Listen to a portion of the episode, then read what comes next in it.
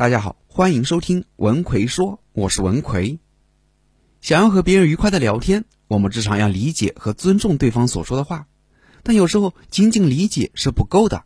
想要和对方敞开心扉的聊起来，你还要能够体会到对方的情绪，然后和对方产生共鸣，让对方觉得你和他是同一种人，你是完全站在他这一边的，这样他就会觉得你特别的懂他，会特别的信任你。比如。听到朋友说要辞职了，一般人可能就会说：“这么好的工作干嘛要辞职呀？现在好的工作多么难找呀！”等等。这种说法，你只是站在自己的立场去说，没有体会到对方的内心感受，也没有办法和他产生共鸣。但如果你站在对方的立场，你就可以这样说：“你的工作这么好，为什么突然辞职呢？是不是在工作上遇到了一些烦心的事，才让你决定辞职的？”你这样说，很可能就说到对方的心坎里去了，因为每个人每个行为背后都是有原因的，对方很可能就会跟你详细讲讲他为什么要辞职了。每个人都喜欢和自己在思想上有共鸣的人聊天，如果你喜欢反驳别人，话是这样说，但是怎么样怎么样，你有你的道理，可是怎么样怎么样怎么样，慢慢的，你的朋友就会觉得和你聊不到一块儿，不想和你聊了。所以，和别人交谈，除了发表自己的意见，更多的应该是和对方产生共鸣，让你们的情绪保持一致，让对方感受到你们是同命相连的。当对方完全把你当成自己一样的人之后，你说的话在他心里才会更有价值。就像小孩子总是不喜欢听父母的话，反而喜欢听其他小朋友的话，因为小孩子感觉父母和自己不是同类人，而其他小朋友和他是同一类人。虽然父母的每一句话都是为了他好，其他小朋友说的话就不一定了。但对不起，不是同类人的话就是听不进去。一想办法和对方产生共鸣。试想一下，如果你身边的某个朋友突然跟你说：“我真的想自杀了”，你会怎么说？一般人肯定会非常的惊讶，惊讶的同时会不断的去劝说对方：“不要胡思乱想，人生如此美好，你却想要自杀。”你是怎么回事呢？等等，这就是完全站在高处给别人上课讲大道理。对方听你这么说，只会更加的伤感，觉得自己怎么混得这么差？你说的美好，他一个都没有。那我们应该怎么说呢？我们要做的第一件事就是和对方产生共鸣。比如，坦白的讲，虽然我觉得自杀是逃避现实、躲避问题的一种自私的做法，但我曾经也迷茫过。人活着究竟是为了什么呢？以前曾经发生过一件什么样的事情，让我觉得活的真的没意思。直到有一天，我再遇到一件什么样的事情，才让我明白到人为什么要好好的活下去。当你分享自己曾经遇到过的绝望，就会和对方产生共鸣，让他觉得你和他是一样的人，你是完全站在他这一边的。这时候，他就会对你产生信赖感，你说的话才能对他产生影响力。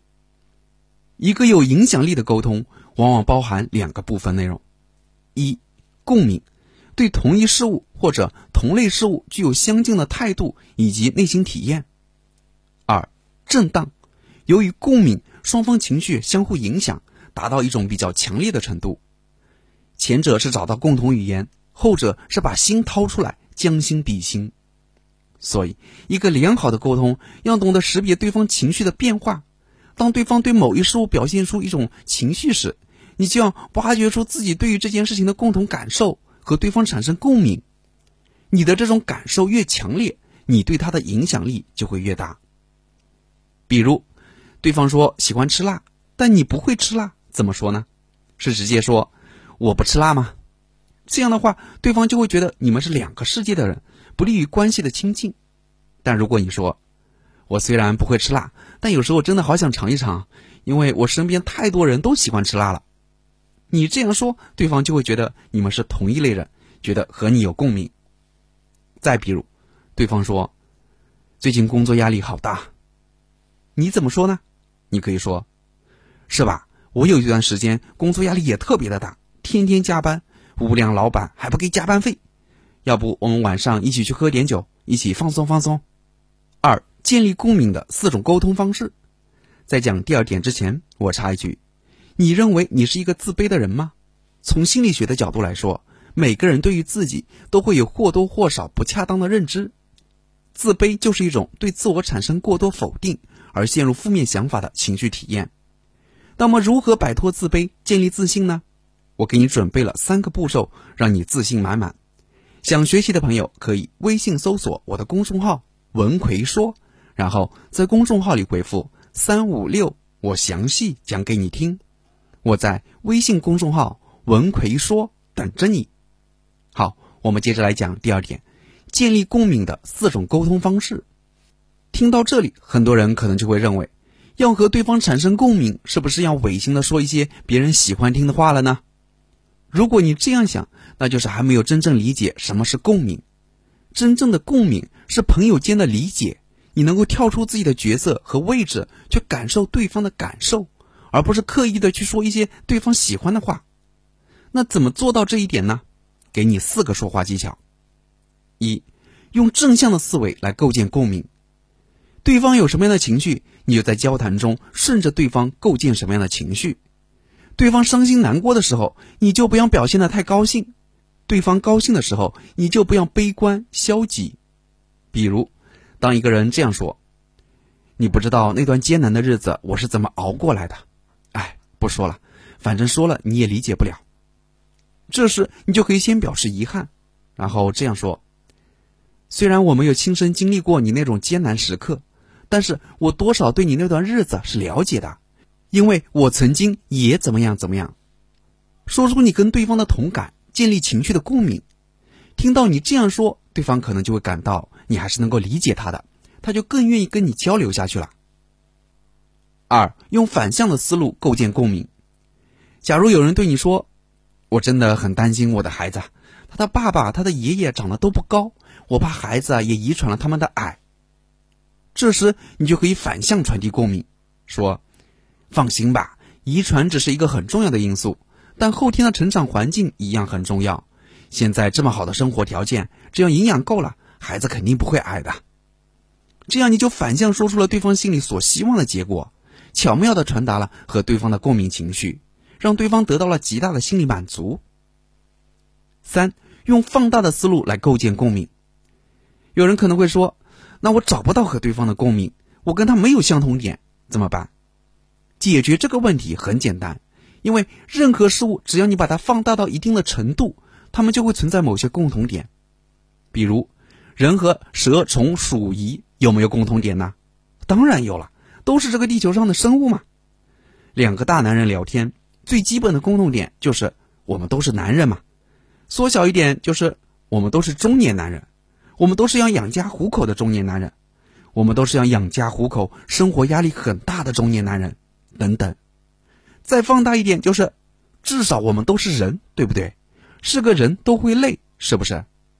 你在思维上要有一个收放自如的放大镜，你就和谁都能找到共同点。比如，我和现在在收听这个节目的你有什么共同点呢？我们至少都是爱学习的人，对不对？再给大家举个例子，你的一个朋友跟你说，你儿子和我儿子小时候一起读书。